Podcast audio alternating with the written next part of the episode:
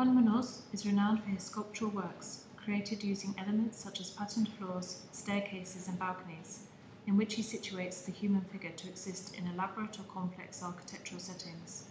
Exhibited opposite one another at Salt Galata are a balcony piece and a listening figure. The placement of the two within the grand entrance stairwell entices the viewer to engage with and move between the implied drama that unravels between the two.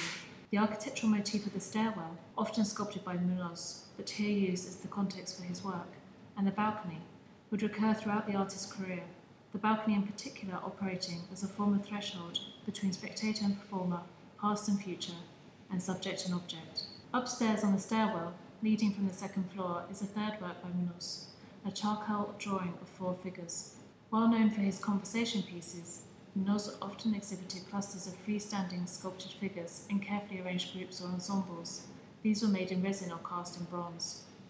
Similarly, these drawn figures are frozen in moments of inner contemplation, exchange, or in mid gesture, adding an eerie and literal stillness to the silence of their conversations.